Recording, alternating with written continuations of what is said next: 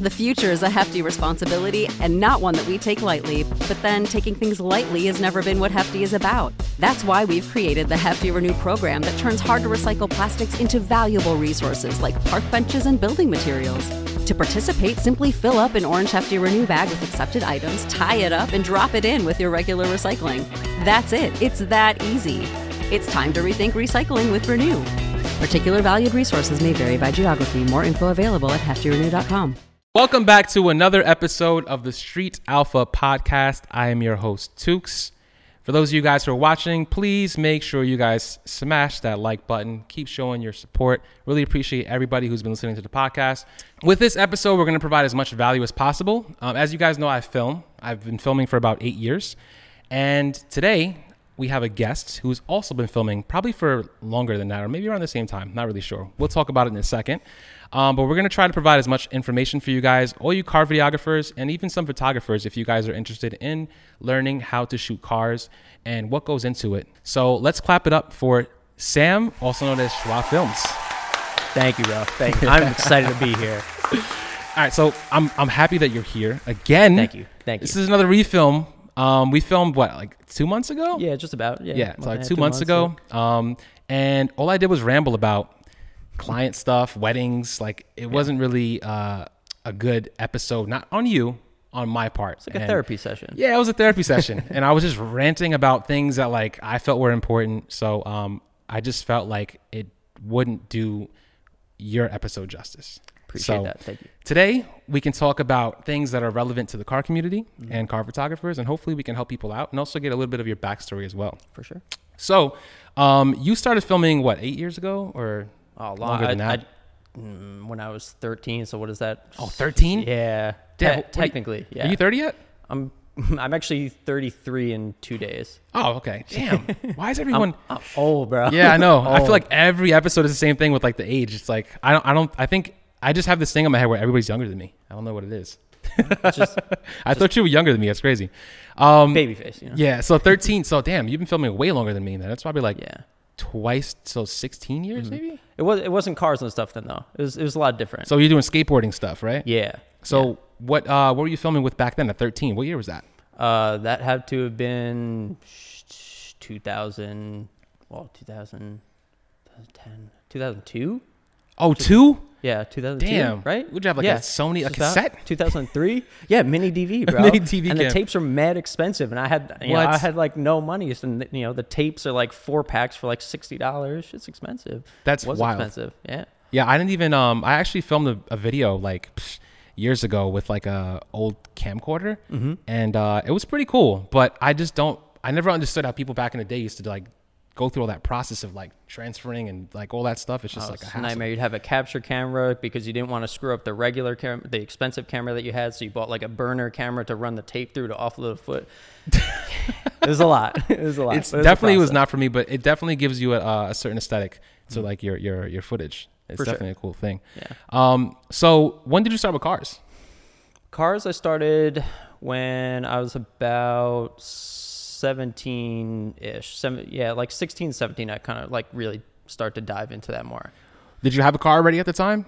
So at that time, I had, don't, I had a Hyundai Tiburon. Oh, that's I, I used to want one of those. Did you? Yeah. Really? Yeah. When I was y- around that age. Yeah. Yeah, I had a Hyundai Tiburon. It was it was like one of the you know the first cars that you know you kind of modify. It was like cheap, so it was, it was good to have. It was a good first car. Yeah. But yeah, it was around then I started to really like. it had it had like some good body lines though. That's what drew me drew me to it. Like the, the It body lines. did. It was just slow. Slow, right. Transmission was horrible. Right. You know, quality wasn't good overall. But I mean, it was yeah, it was fun. You don't think about that when you're young though.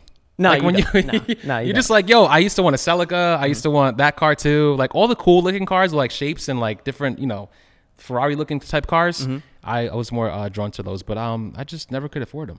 So, Yeah, no, it's, it's it's a great first car to modify, and like you know, with that kind of stuff, you get excited. yeah. You know, it's cheap to mod, so you just kind of have fun with it. Right, right, right. So, um, you were filming. You had a Tiburon all that time, and then basically you were filming for fun, or did you have goals like a goal to kind of film for a living, make money out of it, or it was just like a thing where you just like a hobby, basically? So I was kind of I was kind of filming for fun at first, um, but I knew at some point because I liked doing it so much because coming from skateboarding, I was filming that all the time. Right. So uh, coming from that, I knew I wanted to do something with it, and I've always been into like action sports, adrenaline, cars, all this kind of stuff. So cars was a, was a great outlet for me to start and do that. Right. So it was kind of just natural that it was gonna kind of like proceed that way, you know. Right, right, right. So, um, what was your first paid gig? My first paid gig.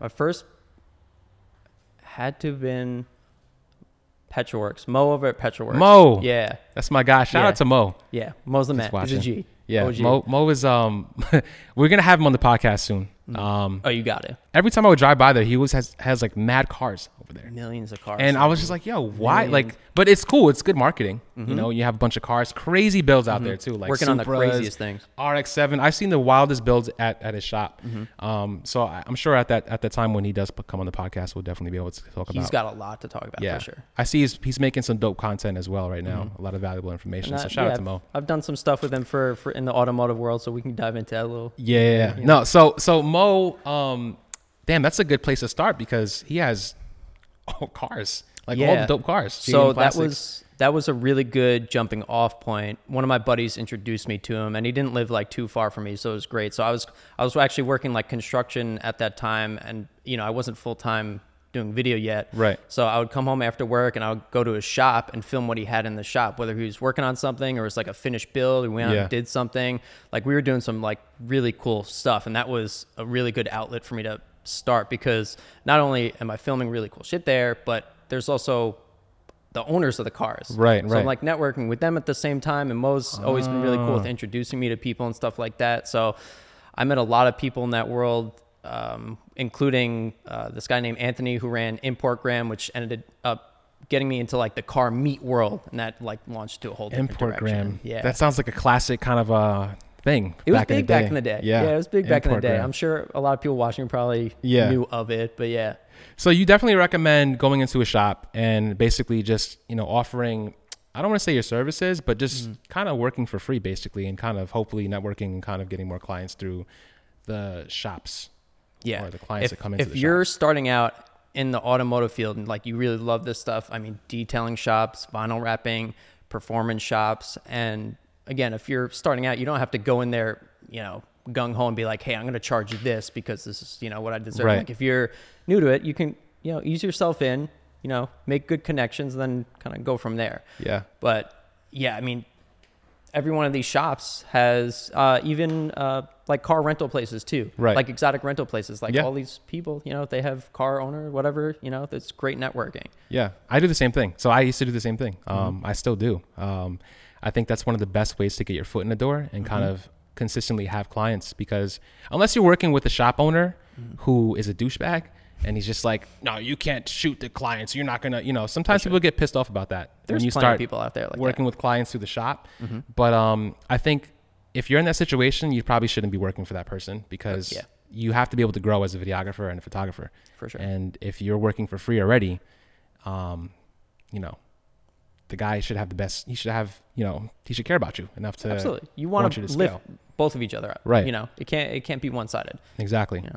So after after you started getting clients through there, you started like obviously blowing up more Mm-hmm. and starting shooting more content. Did you have a car at the time for yourself? Like, are you actually a car guy?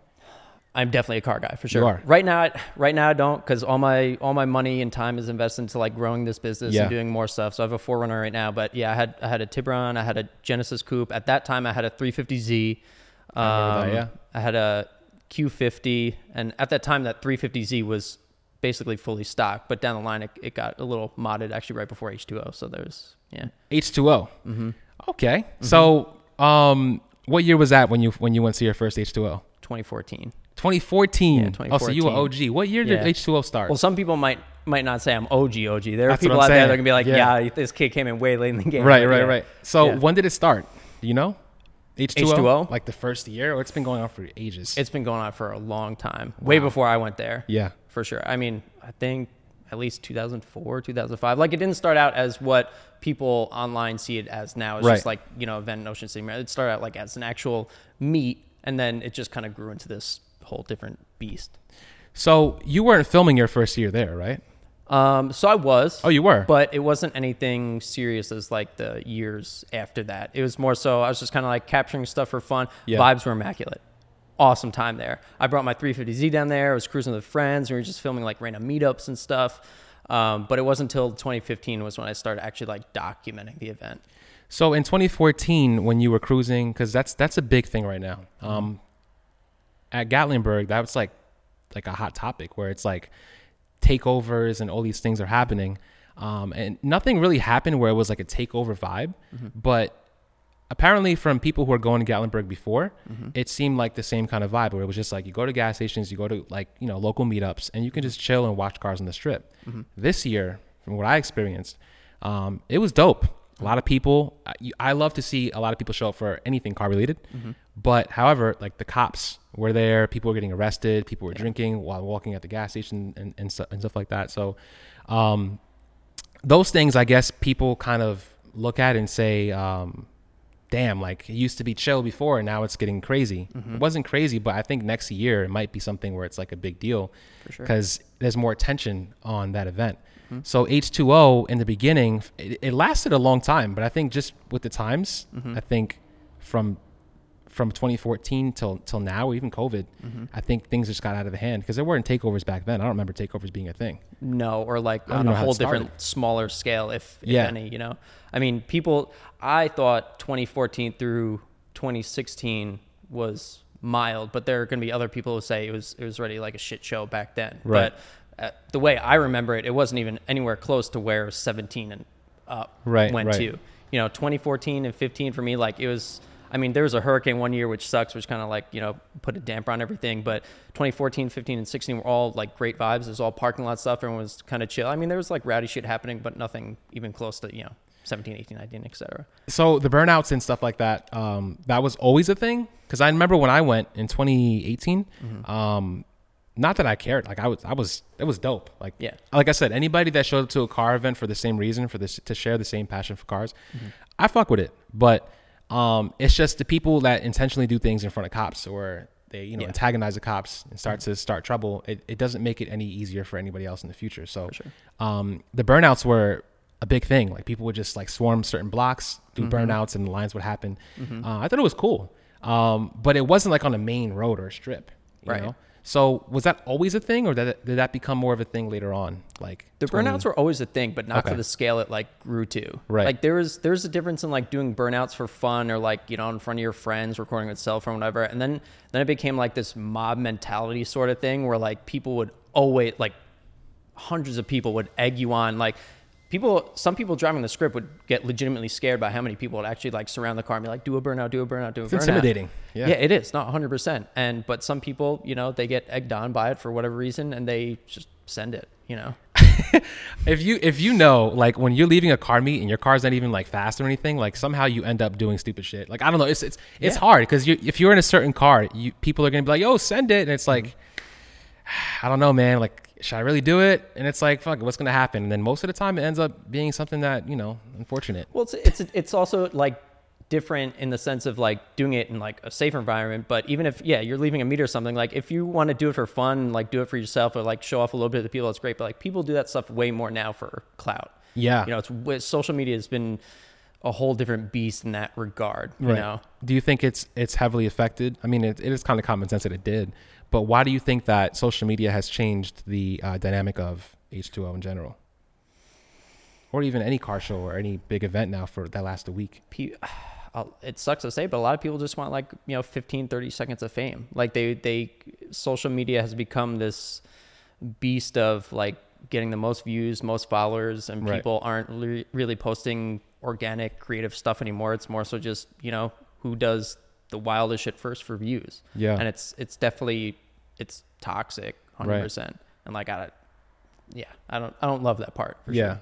Yeah, no, and it sucks because we're as us as content creators, sometimes people can mistake us for like being the, the reason for all these things, Mm-hmm. right? So they think that because we're even even with the podcast, like it could be Mm-hmm. something that's like bringing light to certain things that people don't really speak about in public, but it's also how you take the information and what you do with it. For sure. So, um, us as content creators or car videographers, our intentions, at least for me, I'm sure for yourself too, are never to um, promote anything that's bad Mm-hmm. or to continue to, you know, ruin the car scene. Mm-hmm. Um, but I'm pretty sure people have looked at things that way and sure. kind of said, okay, well, these people are highlighting all this stuff. That's why. I remember there was a comment today that I saw.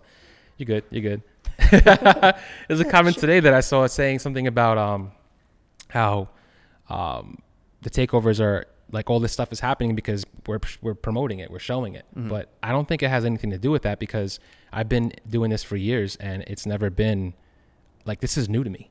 Mm-hmm. Like I went to a takeover thinking it was a car meet when I first got my Supra, and I'm like, oh, this is not a car meet. This Mm-hmm. Yeah. is like Yeah, this. Mm-hmm. is like wild.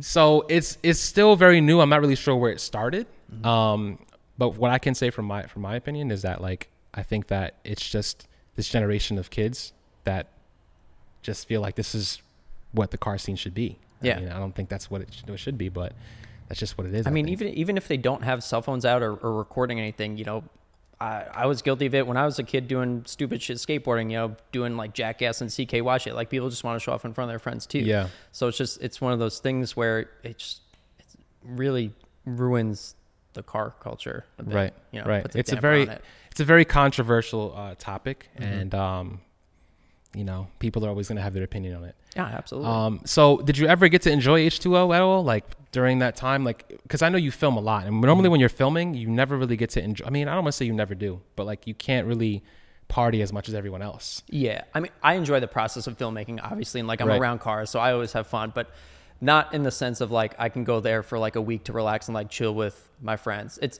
it's great because I would go there and I would see people that I've either chatted with online, and have never met in person before, and I Yeah. meet them for the first time, or I meet up with friends who I haven't seen like a year or two, which is great. And like I can see them for a bit and chat and hang out for a little, but it's never like, yeah, I can't just sit there and just you know hang for hours. Like Yeah. a- capturing H2O in the way that I've documented it is a whole. It's it's a beast, man. I mean, you have like a hundred different blocks there, you Right. know, up and down the strip that you're trying to capture stuff on, document stuff on, and you know, you're working like 24 seven basically. you actually blew up off of h2o basically you think right? Yes. right Oh, yeah, 100%. all your videos like people were waiting for those videos because Yeah. they like i think that the after movie thing like i got fat that whole like that whole culture of the after after movie thing from like you you know Mm-hmm. you crispy uh halcyon um you guys were always the videos that i would always look forward to seeing Mm-hmm. because especially with the views it's like a ton of people are watching this and i i always enjoy when people a lot of people see this stuff because it kind of brings light to that culture Yeah. and h2o was like a big deal you know so there are other car events that are a big deal as well Mm-hmm. um but for some reason the after movies don't hit the same as h2o yeah. so, how do you feel about um, just how content and after movies have changed from H2O until until now? Overall, H2O after movie, there's nothing, there's nothing like it. Yeah. Like there's no event like it now. Maybe there's something in the future, but it was so unique in itself. H2O was its own little like bubble and world that I don't think anything even now can compare to. There are other great events out there, but it's just, it's not the same. I mean, it's, it's the environment and the people that are there that makes that after movie great. It's Right. the strip, it's the ocean, it's all the condos that are all different colors, shape, sizes, whatever. it's all the storefronts there, everyone walking around. Like, you know, it's 100, 120 blocks long, whatever, and people are just walking up and down the strip all day. Right. Where, you know, you go to other events and just, it's it's too spread out. Whereas H2O, it's, it's spread out, but it's in just like one long like line. So Yeah. people can just, you know, you see everyone all the time because they're just Right. driving up and down the strip and all that kind of stuff. So, definitely a vibe. yeah. Oh, it is. Definitely a vibe. Was. Was a vibe. I didn't have a car at the time when I went, but um, yeah, I just remember like I wish I wish I was there now with the same like time period because I would have enjoyed it a lot more. Um, especially when you have a car, it's so much better. Yeah. but you know you film you enjoy the process so you're not really you're, you're enjoying the content more so um, do you get excited before you get home to like like what's the process after that You know what's crazy is that when it, when it's an event like that and you're doing it, uh, filming it for like five, six, seven Yeah. days, you you tend to forget like what you film.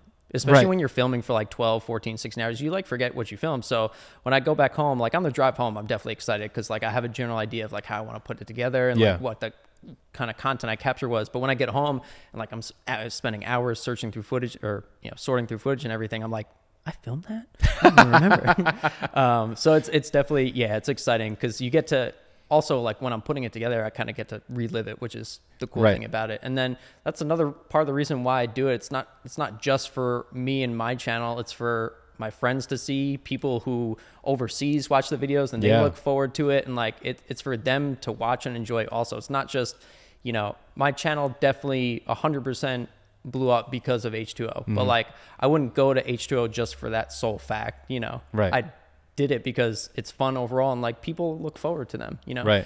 the h2o videos never had really a shelf life you could you could edit it two years later and it'll still do great just because people are searching for it people want to watch the event Right. It's crazy. I think now it's more nostalgic because you don't really see it anymore. So Mm-hmm. it's like you want to, you kind of want to go back to those videos. I think you don't realize how important those videos are until like later on. Oh, because then. Mm-hmm. you can go back and be like, damn, like I remember that.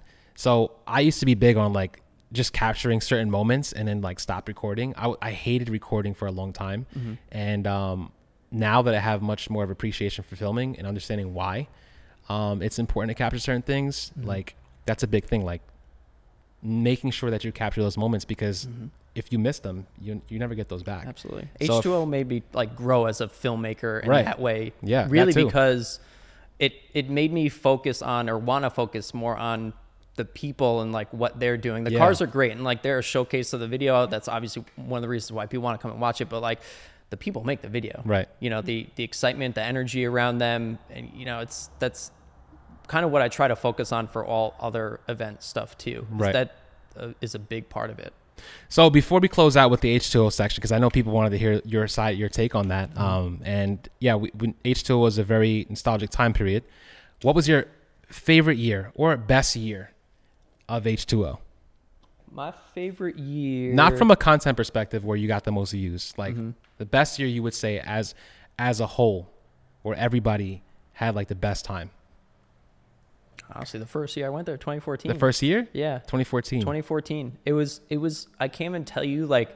So the people who went before me can obviously speak on that more, and I'm sure they have an even better experience. But in 2014, I can't even tell you how relaxed everything was. And obviously, like I wasn't really filming it then, so I got to enjoy it a little bit more. But it was just, it was a completely different vibe than Right. the following years. Um, in terms of like content, like Mustang Kyle in 2017 Yeah. was my was my favorite year because that thing was such a head turner. So yeah, that thing was- is that sick. I all your all your content with uh with his car always goes crazy. Yeah. Um, that and the NSX that you uh, film with the the trailer, the half. Oh yeah, Dude, dude. is, that, thing- is it even a? Is it a? Is it like a half of another car? so it's he has a whole story on it. It's crazy. His name's Chris, and it's I believe it was a salvaged NSX that he cut. Oh, yeah, the thing it is so cool, man. Like he travels with his dog like all around the all around the U.S. with that car. It's He- wild. yeah, no, and it's on the the back part is on bags too, right? Mm-hmm. The Yeah. whole thing is yeah. out. When I when I uh, I saw him for the first time at Wolfsgart and I was filming his car and there there was a uh, we were at a brewery there and you know I'm filming his car and he's in the middle of this whole like crowd of people because they're all like amazed at what this thing is, right? Yeah. And all of a sudden he airs out the the his you know the NSX the front and waits a few seconds and all of, all of a sudden he airs out the trailer and you could hear everyone go like what the fuck that's crazy I know. I I hear it. I, yeah, yeah. I thought I thought you dubbed that audio in. nope I didn't know that was Nope. from the actual like Yep. the the show or whatever it was at. Yep. That's so funny. Yeah, I remember seeing that clip. I'm like, what the hell? Yeah. That's dope though. NSX is definitely a classic car, um, and they're great cars in, in general. They're just they're sick. fantastic cars. I definitely timeless, hundred percent. it's sad to see it go for Yeah. sure. Like I know, uh, 2020 was my last year there, and I th- I know other people went the year after that, uh, and I heard it wasn't the same for obvious reasons. Yeah. And it's it's sad to see it go. I would love to see it come back one day.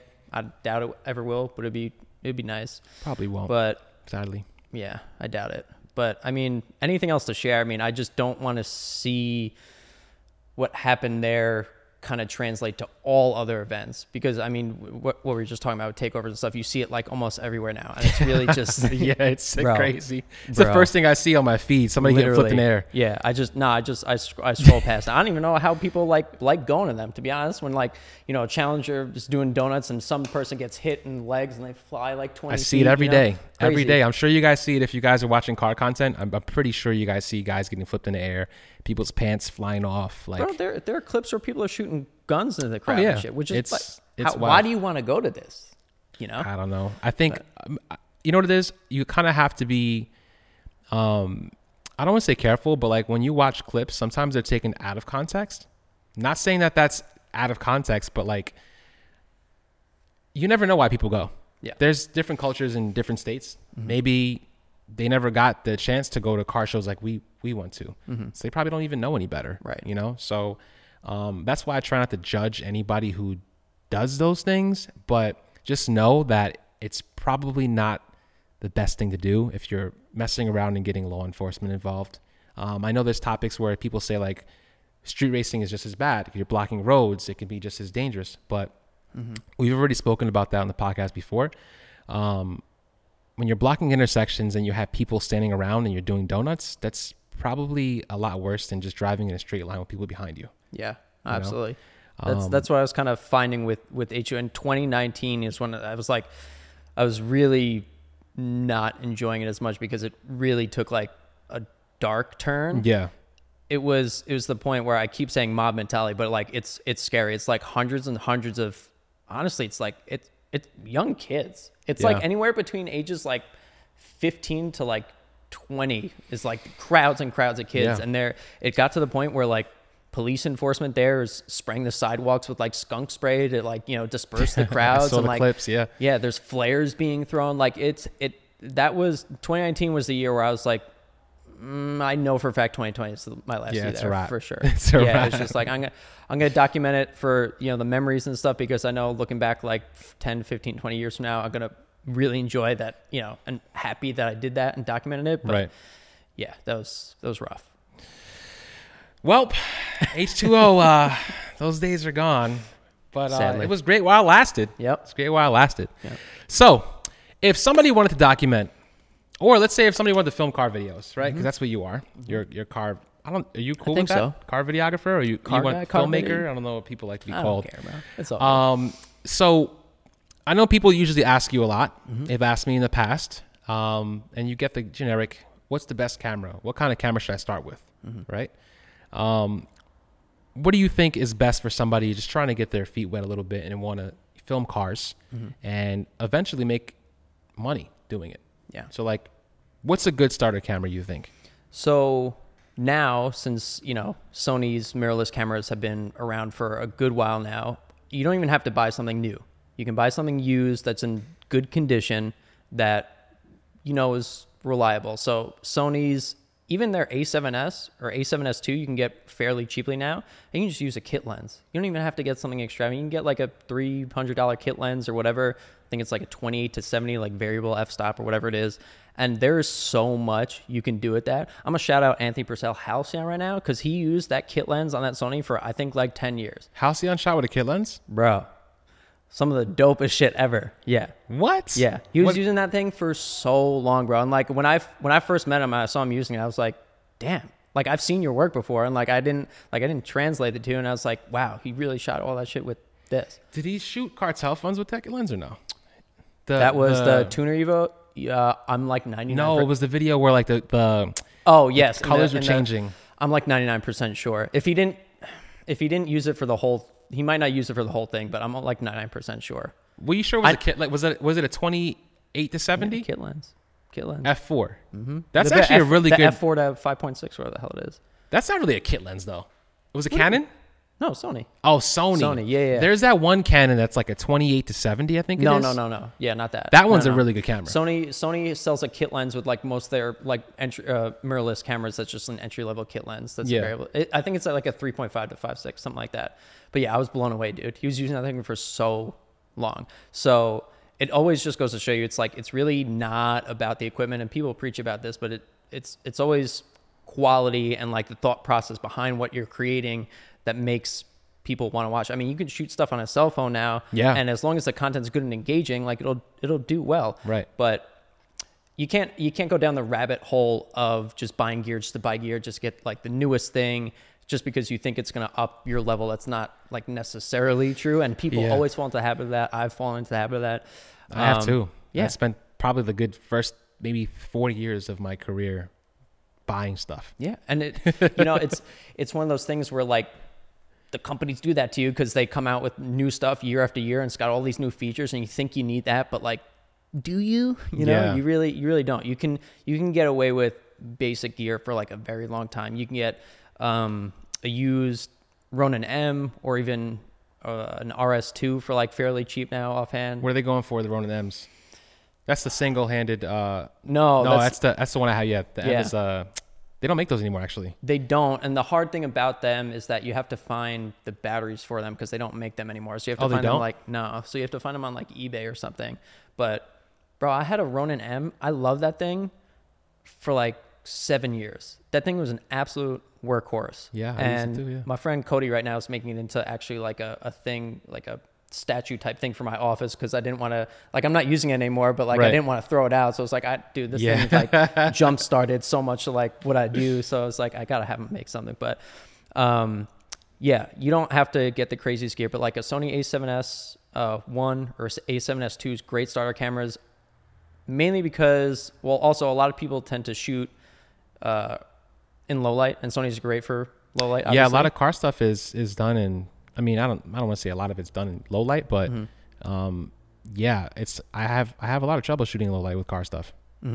Yeah, no, It's, it, it's difficult, and Sony helps remedy that a little bit, but it can also, you can also kind of like go overboard with it because when you're shooting cars at night too, you want to make Yeah. sure the headlights aren't overexposed and all that kind of stuff. But that's a that's a different different topic. But um, yeah, Sony Sony's entry like A7S and A7S2 is great. So, what do you think is better, Canon or Sony, for car for car videos? I prefer Sony. To be honest, it doesn't really like matter too much. Like I don't think. I prefer Sony because of super lightweight, so it's easy to carry around. Its autofocus is amazing. People will complain that like Sony's color science isn't that good compared to Canon, but it's like I go in and color grade anything, like it's really not that bad. Yeah. You know, people will like nitpick stuff like it's again, it's the quality of and content that you put out. But I I definitely prefer Sony for for car shooting. I mean, really, just like for the low light stuff too. Yeah. it's such a great run and gun portable camera for that kind of stuff. No, 100%. I think the ca- the color situation used to be a thing Mm-hmm. um, until they came out with this whole new color science and it's got 10 bit. So Yes, it's, 10 it's Sony. like Sony's color science is way better than what it way used better. To. Way Yes, better. You don't get sure. that green skin tone Yeah, anymore. you know? I'm not gonna lie. It used to be it used to be like pretty trash before, but like I, you can fix it. But like it was Right. annoying too. You know. Right. So the goal, I think the goal is just to to have less work in post. Yes. Because when I first started filming, I used to do like, oh, fix it in post. Mm-hmm. Like I used to watch all these big movies and say, oh, they have crazy editors. Yeah. Mm-hmm. Like I can film it whatever I want and then I'll fix it in post. And the then worst it's mindset the worst have. The worst mindset you can have. so now it's just like, even with this, even with the podcast, I try to make sure everything's good. Yep. Mm-hmm. That way, when I get home, I can have a smooth, efficient workflow. Yeah. You know, and the same thing with car videos, music videos, same thing.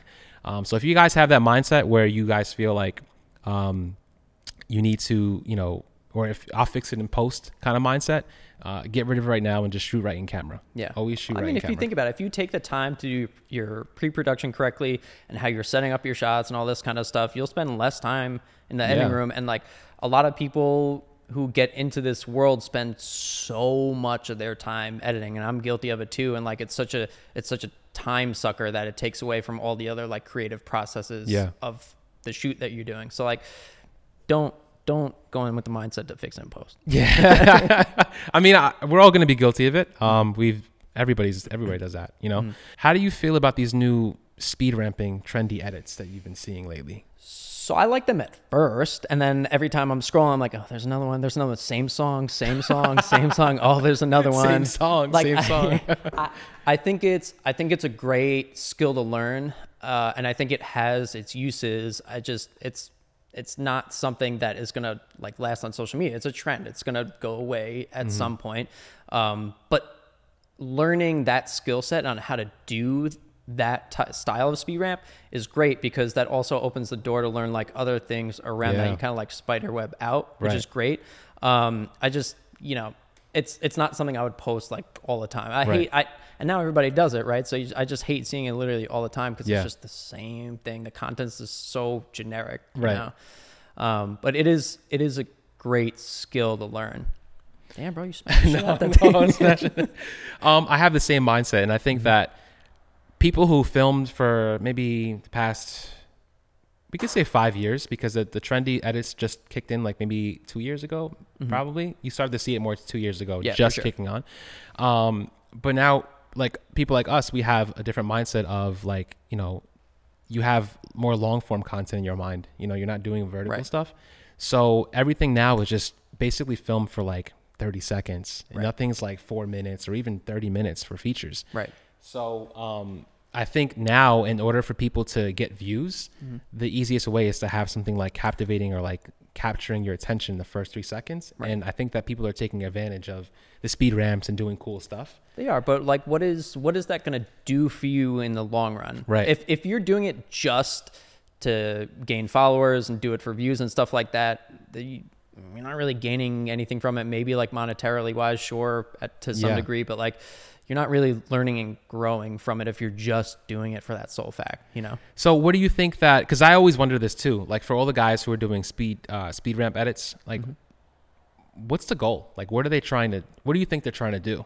Like okay, you get to hundred thousand followers or even hundred and fifty thousand followers. Um, are they getting more clients? You think? Are they are people? You know what I'm saying? So, the, I think there's like different groups. I think some people do do that trend right, and they get to a certain point, and they go on to the next trend, and they just kind of like build a follower basis with no like real end goal in mind. However, I do know other people who do that style of editing and they do it for a purpose to get hired by like a production company or a house Right. or some big company that will you know be able to use their talents for that kind of thing so like some people have an end goal but some people literally just do it for social content which is yeah. You know i guess if you want to do that sure but i you know I, it's, there's no like end goal to that really for me at least you know Right. see that It's crazy because I know we talked about like H2O and the car scene kind of changing a little bit, but Mm-hmm. the car videography or even just pictures or photography, whatever it is, I think everything's changed the whole. Yeah. Because like with that mindset, it's like when we used to film, our goal was to build a portfolio. That way we Mm-hmm. Yeah. can get bigger clients or even hopefully one day shoot commercials. Yeah. You know, um, you have to have a body of work. And I think that it's so e- it's so much easier now to make trendy edits and go into a shop and say, "Hey, this is what I can do. I have 150,000 followers. I can do this for your shop." yeah But I don't think that's sustainable. I mean, it's not it's not but I, I think people people also go with the mindset of because it, it happens now too people do these trendy edits and then you'll get a company like mclaren or ferrari and be like hey can you do this for us and then they see that it opens the door to that and like maybe their mindset changes they're like oh maybe this actually leads to something else you know instead of just doing it for Right. just content and clout and that kind of stuff um so yeah it's, it's a weird man i, I just don't I But what know. happens when you get your foot in the door? Because think about it. If you're only doing trendy edits, let's Mm-hmm. say McLaren says, "Hey, I love your content. We want to we want to have you come in and we want to fly you out to do a, a video of our new McLaren." Mm-hmm. Cool. What happens when they say, "Hey, we want you to do a full feature"? Right. Well, exactly. Sometimes it's just a one-off thing, right? And like, like, if you if if you're not well-rounded, you're not going to be able to continue on that path. Yeah. Like they'll find someone else who is. you know? Right. So yeah, it's just like you can't can't be like a one-trick pony kind of show. Right. I think there's a lot of one trick ponies. No disrespect to anybody because I watch a lot of the content that you guys are making. Um, but I think that just so you guys make your business more sustainable where you guys can make money in the future, switch it up a little bit. Like learn how to do long form. Maybe film horizontal and learn how to do maybe go to car shows and just film the whole event and do after Just have movies. fun. Just have fun with it. Um, because I think that you're kind of limiting your your uh, your potential. Yeah, and also, I mean, within that long form content, you can you can base your long form content off the fact that okay, I'm gonna make a lot of micro clips from this. Yeah, so exactly, You can yeah. you can make that whole video based around micro clips, but like you know, long form content, there's a lot you can learn from it and grow from for sure. No, 100%. So, what do you use to edit? I use uh, like spec wise or Well, for for videos. So I use a PC and I use Adobe Premiere mainly. Premiere. Yeah. Is there any difference between Final Cut, Premiere, like all At- these things? At the current time, it's really just like personal preference. I like Premiere because I've been using that style of timeline for so long, Right. where uh, Final Cut Pro is like a different like workflow. A lot of people I know switch to DaVinci Resolve because they have issues with Yeah. Adobe. You know, Adobe's. T- I'm not Um, gonna. Adobe is, is terrible. knock on wood, bro. I've had like no problems, but my, a few buddies of mine, like that shit crashes like every day for them, like multiple times a day, and like they can't get shit done. Same I'm- PC yeah. specs, everything. You know, Yeah, I don't get it. I Yeah, don't understand. don't- No, but knock on wood, I haven't had issues, so Yeah. I've I've like thoroughly enjoyed it. It's been you know easy process for me to like learn, which has been great. You Do know, you- does your workspace get saved?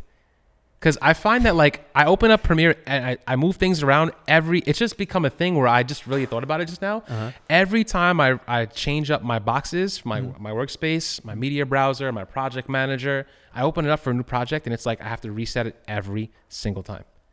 Eighty percent of the time it does, and it's the weirdest thing. I'm like eighty percent. Why is why isn't it hundred That's percent? what I'm saying. I'll open it like one day, like a week after I don't edit something, and then there's like a random box here, a pop up window. I'm like, what the Like essentially, your like graphics is like open. It's like, dude, I didn't even open this Like, last Why are you here? What is it? What is? But this? that's what Yeah. I mean. I, I don't think Yeah. Adobe's. I don't think Adobe's a bad um, like program. I Mm-hmm. just think it's not consistent.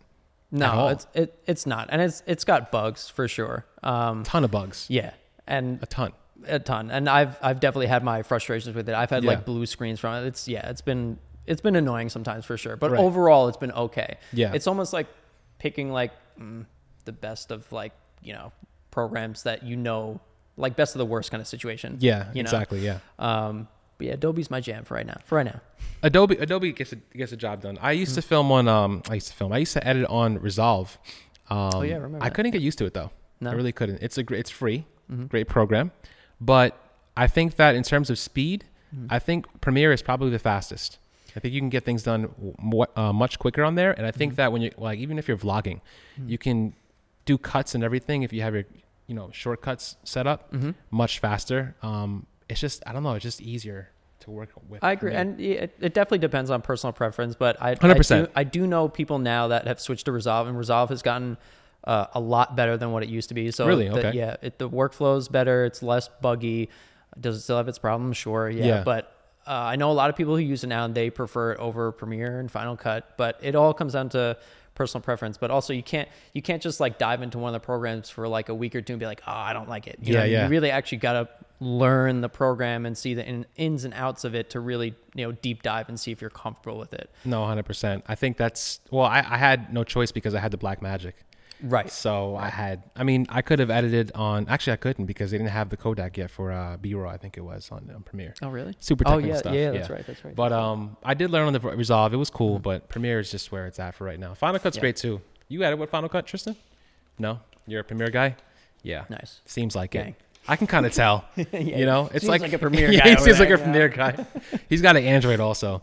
Oh. So, no, I'm kidding. I'm, jo- I'm joking. Get out, bro. I'm joking. So, um, for those who are watching, right, for the people who you know who who love your content or people who want to get some information from you, Mm-hmm. since your experience and your content's amazing, um, give me the car video car videographer starter kit. Car videographer starter kit. Mm-hmm. Damn. Car videographer starter kit. Gimbal, Sony camera, zoom lens, Zoom lens. zoom lens, decent location. Uh, shit. What else would there be?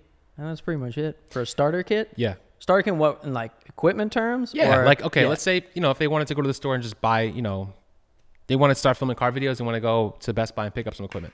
Honestly, I got one better. Don't even use the gimbal first, because the problem when people use the gimbal is that they overuse the gimbal. Ooh, okay. right? So you see it in every video. I was guilty of it, and then I started watching other people's content, and like, cause it got to a point where my content felt very stagnant or stale because it's it's like gimbal movement's sick, but like if if it's only that, it kind of gets You monotonous. lo- you lose the raw emotion. Like if somebody's walking to a car, sometimes you want to get that handheld Right. look to it. So know? starter kit would actually be just get the DSLR camera, learn to use your uh, your object and you know your people in it and the environment. Learn to tell a story first, just so it's not your generic car content that most people put out. Yeah. You know, learn to use the camera, learn to like work with the subject, Mm-hmm. make it as dynamic as possible, and then start to introduce other tools like the gimbal. So I starter agree. kit, bro, just DSLR and lens. That's it. A7S2 and a kit lens.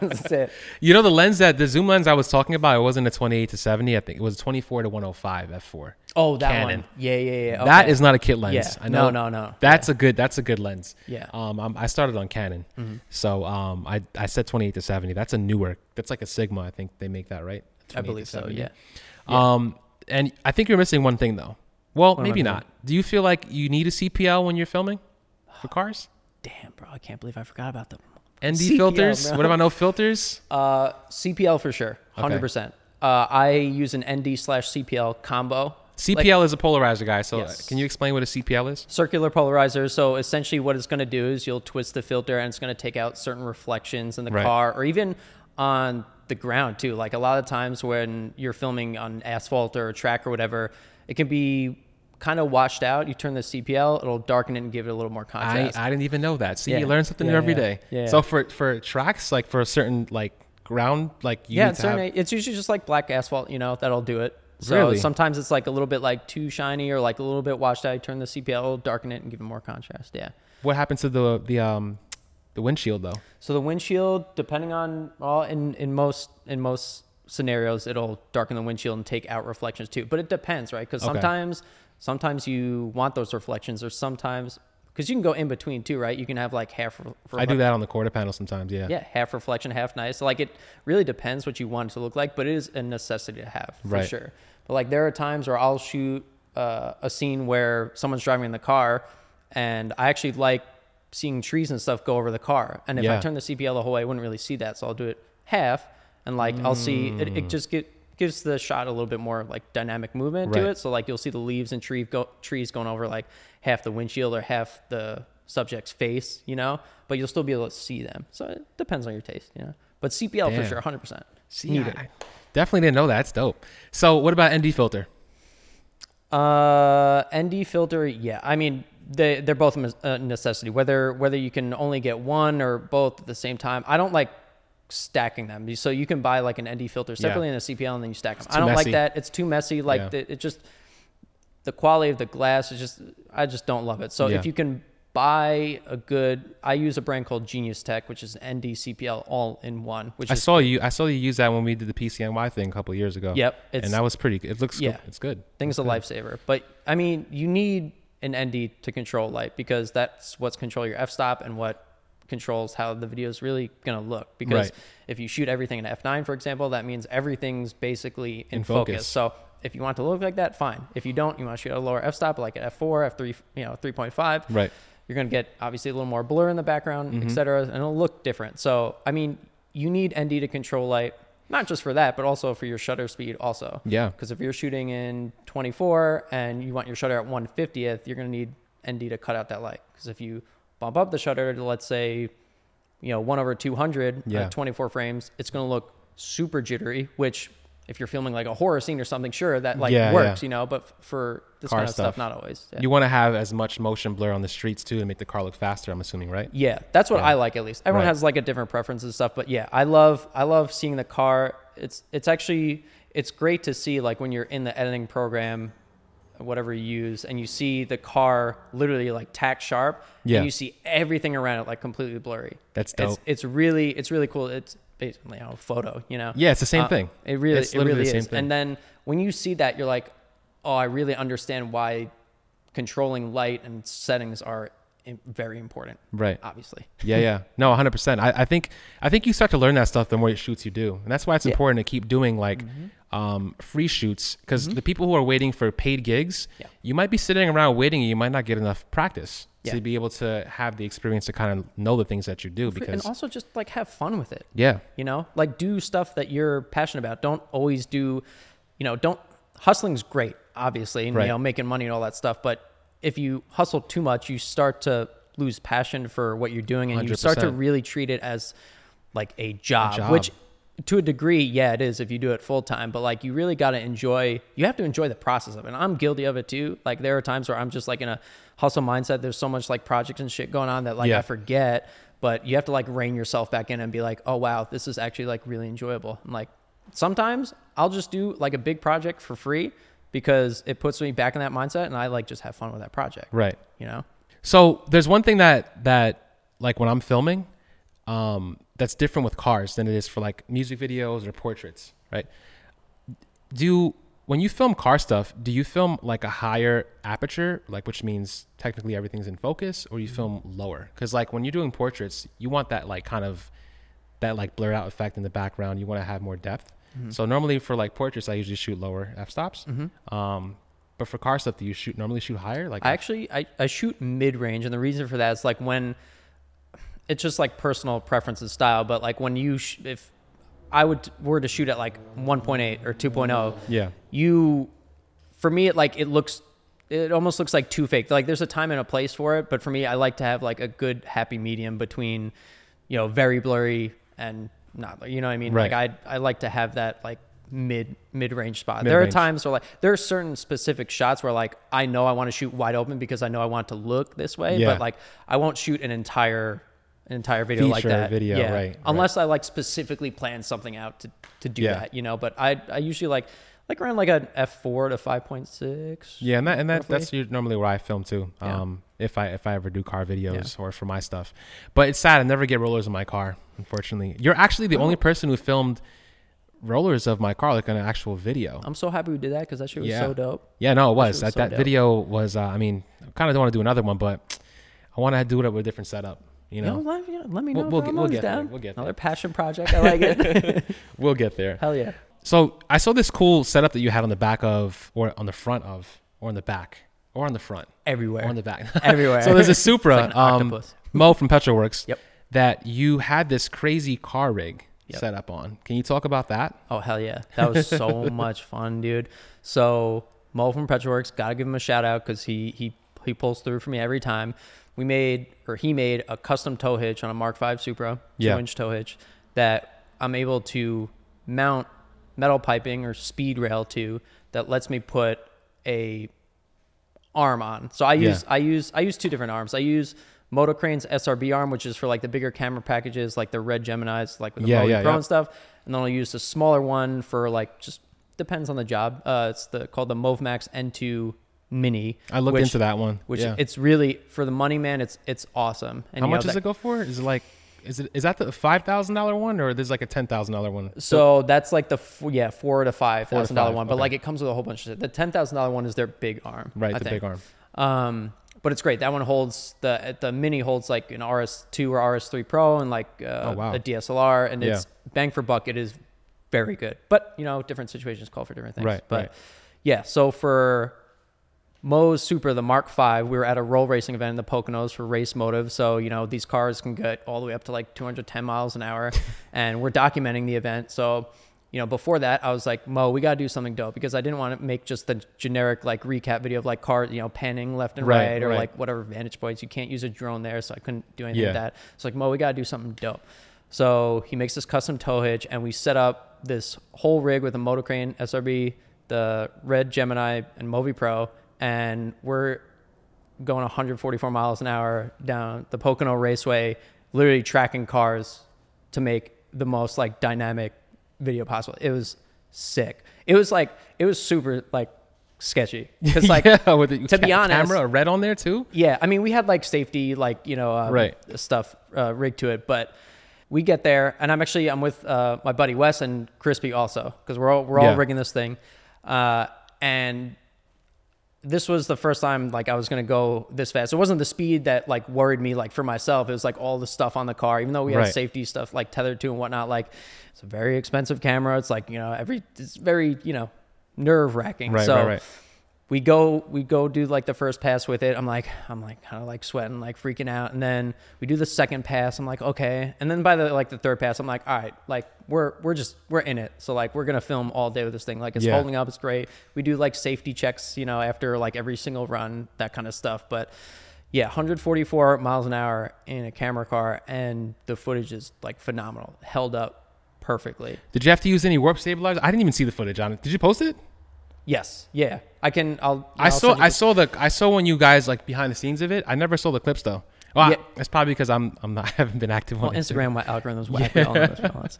Uh, but yeah, I did I did post it. and I can I can show you some some other. I'll put it up. well. That- probably you Yeah. you guys probably see it like up on the screen right now. So, So I didn't use any warp stabilizer for the sole fact that I want to show the actual speed. We I mean, you could see the speed we were going. but, Right, like I right, really right. want to show speed. So Yeah. To be honest, like it was, it was like ninety percent smooth. Right. The rest was kind of like a little bit jitter and shake, but it was perfect because Yeah. like we're catching up with these cars. They're going. No, it makes sense. Yeah. It makes so like it sense. was it was fine. If I used warp stabilizer, it honestly would have looked it would look weird. right. You know, it being so smooth. I We think that could've goes made it back that to the point where you said before though, like you know using a Ronin and, Mm-hmm. as opposed to shooting handheld for certain things. Yeah. I think for something like that to show the speed and how raw the energy is with the cars and how fast they're going, I think you kind of do want that shake in it a little Yeah, bit. for sure, absolutely. I mean, there there are directors and DPs out there who will like specifically show speed by making the gimbal do weird movements or making it like slightly off balance because they know it'll provide like that proper jitter or shake. You know what that is? What do you mean? So there's like a there's this there's The this shaker box? yeah. Yeah, I know the shaker box. Come on. So that's so so people do use that, but there are other people who don't even use that at all because Right. sometimes sometimes the shaker shaker box? box is like yeah, shaker box. if you know, you know. Yeah, facts.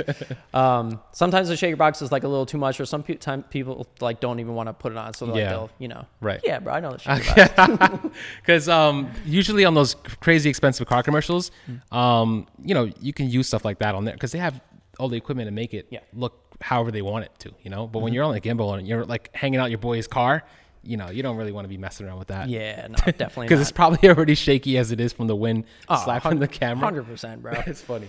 Yeah, um, there's this guy. Um, I think we spoke about him last time. Uh, I, I his stuff is so fire. Um, what is his name? He does like the he did the Pennzoil commercials. Ozan, Yes, Ozan Yeah. and the other guy too.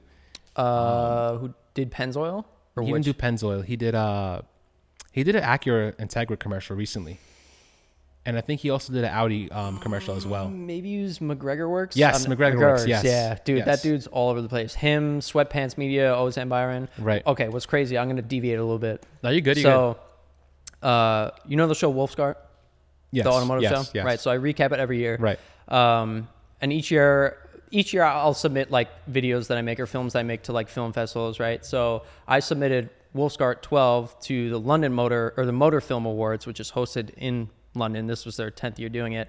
It is like the top of the top award ceremony. Like thousands and thousands of people will submit their films to this, and there's about 12 categories, and within those 12 categories, there's 10 people that get nominated for that category. So I submitted Wolfscart, and that got into the best event film category. Wow. So good shit, dude. Thank you, man. It was, Damn, it was that's- it's, that's it's huge. been like a highlight of my career. We didn't end up winning because they're when I say top of the top, I'm talking about like Pennzoil, like multi-million that's dollar still budgets. that's still Oh, dude. dude. I was no, I was hyped. I was hyped to even be nominated. So like, I uh, I went there and I'm bringing this full circle because I've never met Ozan, but Motor Film Awards actually brought him in to do some speaking. So I actually met him there, and I met the Sweatpants Media guys and the guys who work with McGregor Works. Right. Also, they're all like awesome dudes, and Really? they're all car guys. They like they all love this shit.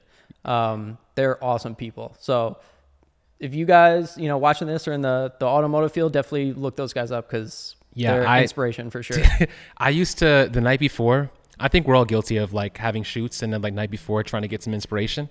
Oh, and yeah, like you're watching these car commercials and you're like, dude, I, I could do this. I could make this happen tomorrow. So the McGregor Works is like the one guy I watch. Those Pennzoil commercials, I've watched those thousands of times.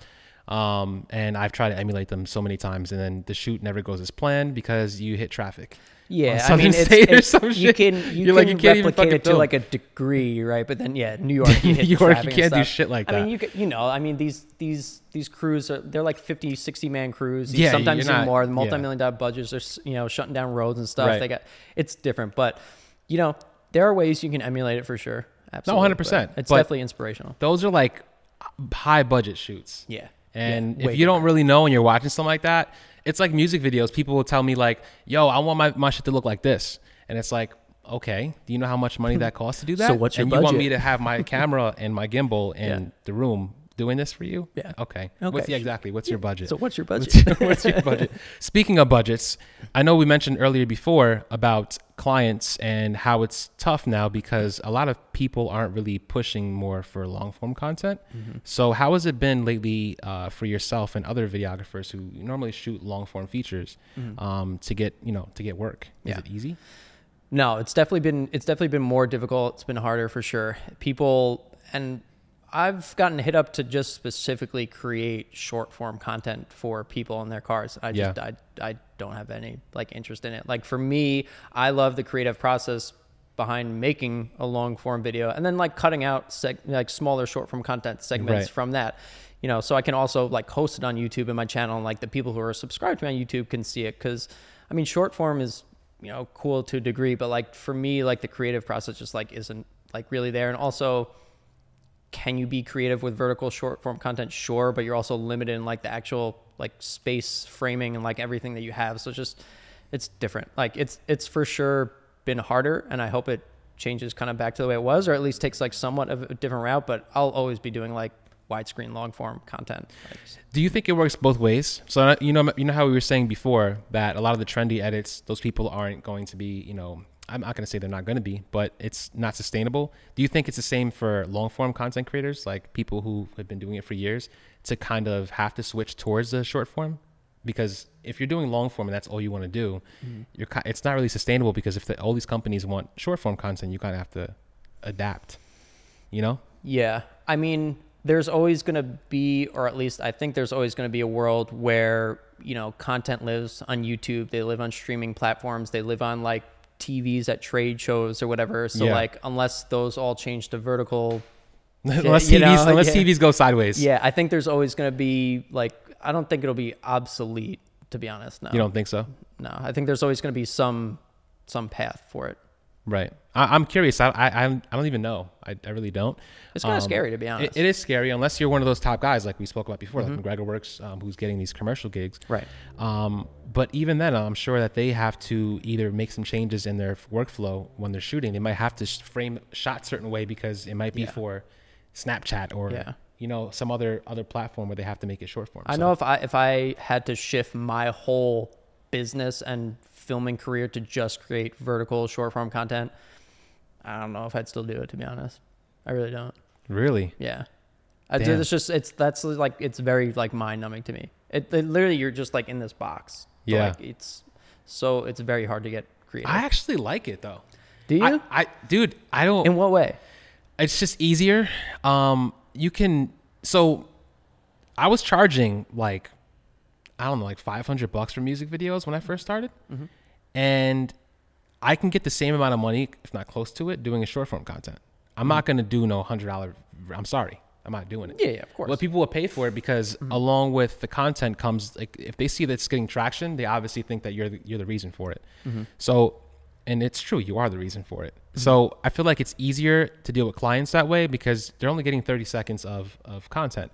Before, if you're doing a four minute feature and you Yeah. choose a song, you're kind of fucked. Yeah, yeah. So if you're doing a 30 second video and you, you want to change the song, it's not a big deal. You just slide some clips around. Right. You can kind of do it for the four minute or even 15 minute video, Mm-hmm. but just imagine having to change a song for like a four minute section of a 15 minute video. Oh yeah, no, no. I mean, You know, it's kind of, brutal. yeah, it's brutal. And you're not getting paid for that. there's definitely a place for it for sure. But like, I mean, at least for me, like if if it was just so, like solely short form Short form, content right, and right. vertical, like it would to me, uh, it would it would be treated as almost literally just like a nine to five like Yeah. job at that point. Where like I would still enjoy it Right. for sure, but like. Right. I, a lot of the creativity for me gets like taken away. No, in it definitely but- does. I, I mean, YouTube is always going to be YouTube. It's always going to Yeah. have a platform. They're not going to eliminate the the horizontal 16 by 9. You know, Yeah, no way. They're not going to go towards just shorts, even though shorts are kind of doing really well. Yeah. Um, but there's always going to be a place for, um, I guess, if you want to say landscape or Yeah. horizontal video, whatever you I, want to th- call I it. think there there's a world where they both you know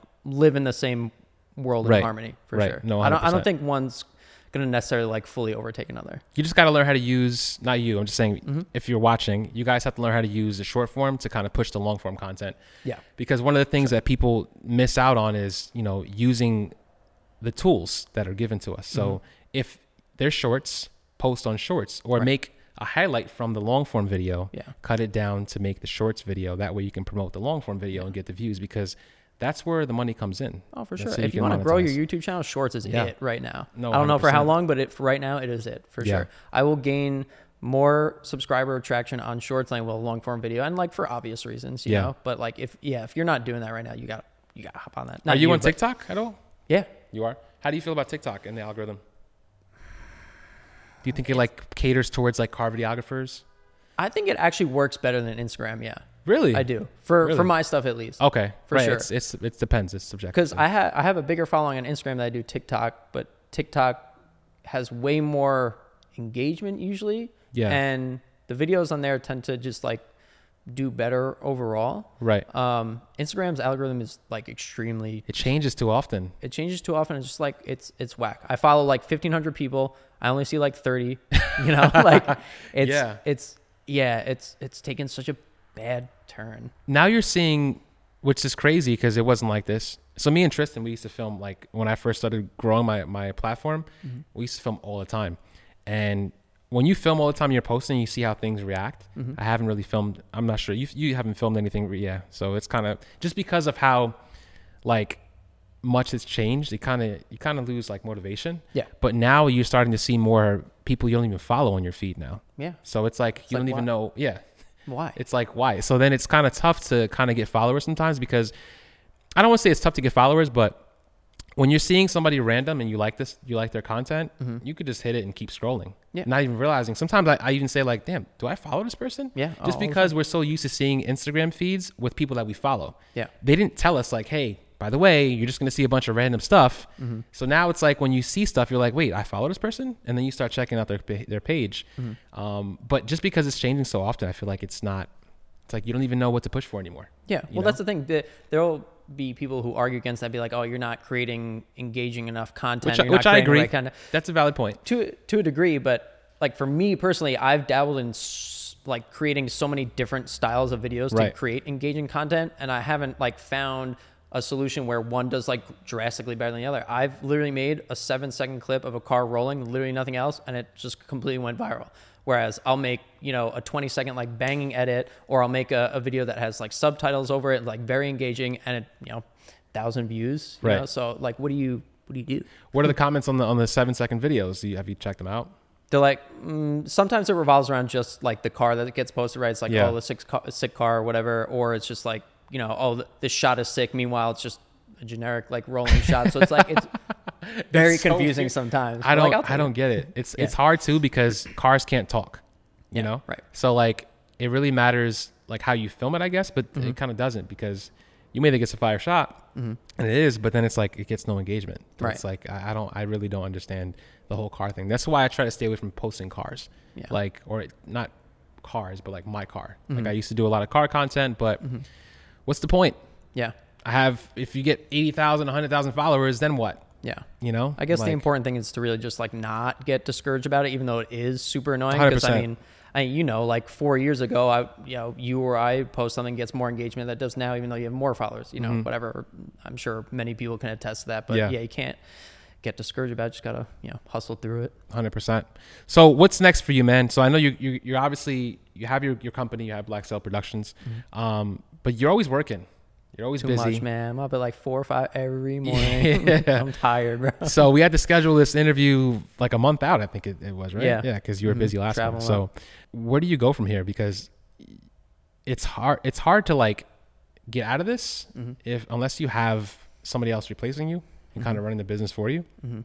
So is that your goal to like kind of have somebody oversee the business and then that way you can take a step away and kind of focus on things you want to focus on, hobbies or Uh, a, a little bit. Like I'm, I'm definitely not done in this space. Whatever. Like I want to grow a lot more. Like I'm not. I want to have big warehouse doing like really cool production shoots, stuff like that, and really diving more into like the McGregor Works uh, realm, the Ozan realm, and like really doing like cool Yeah. big budget stuff like that because it, it's a lot of fun in that. But there's you know to do that also is to bring people on board that can supplement your time so you can have that extra time to like go and do those sort of things you know so that's that's kind of what's on the horizon like i you know i work nonstop to like do this so i Yeah. really that's what i'm pushing for for sure yeah, I, I definitely am grateful for you being here, bro. I really Hell yeah, appreciate your time. So um, tell the viewers where to find you. So you can find me at Schwaa Films on Instagram and YouTube, S C H W A A F I L M S. Uh, Instagram, YouTube, TikTok, I'm on there. My full service production company is called Black Sail Productions. So you can, same thing, YouTube, Instagram, TikTok, and all that. So Dope, dope. That, guys, definitely go check him out. His content is great. He's been doing this for years. And if you guys are here for the H2Oi content, you definitely know who he is. um, and hopefully we can bring back H2Oi. Maybe I should make some shirts say bring back H2Oi. you never, you might, you might start a movement. Oh, that'd be dope, right? I'll be the first on board, bro. I'm sure there's I'm probably there. shirts. I, I, sh- I probably shouldn't probably say that out loud because then there's probably some guy who's going to print it tonight and press the shirt in his in his yeah, bedroom. you're right. Yeah, copycats, dude. That, no, they I'm kidding. I'm kidding. I'm kidding. But um, yeah. Until next time, bro. Hell yeah. So if you guys are watching, please make sure you guys hit that like button. Um, continue to listen to all streaming platforms. Catch you on the next one. Peace.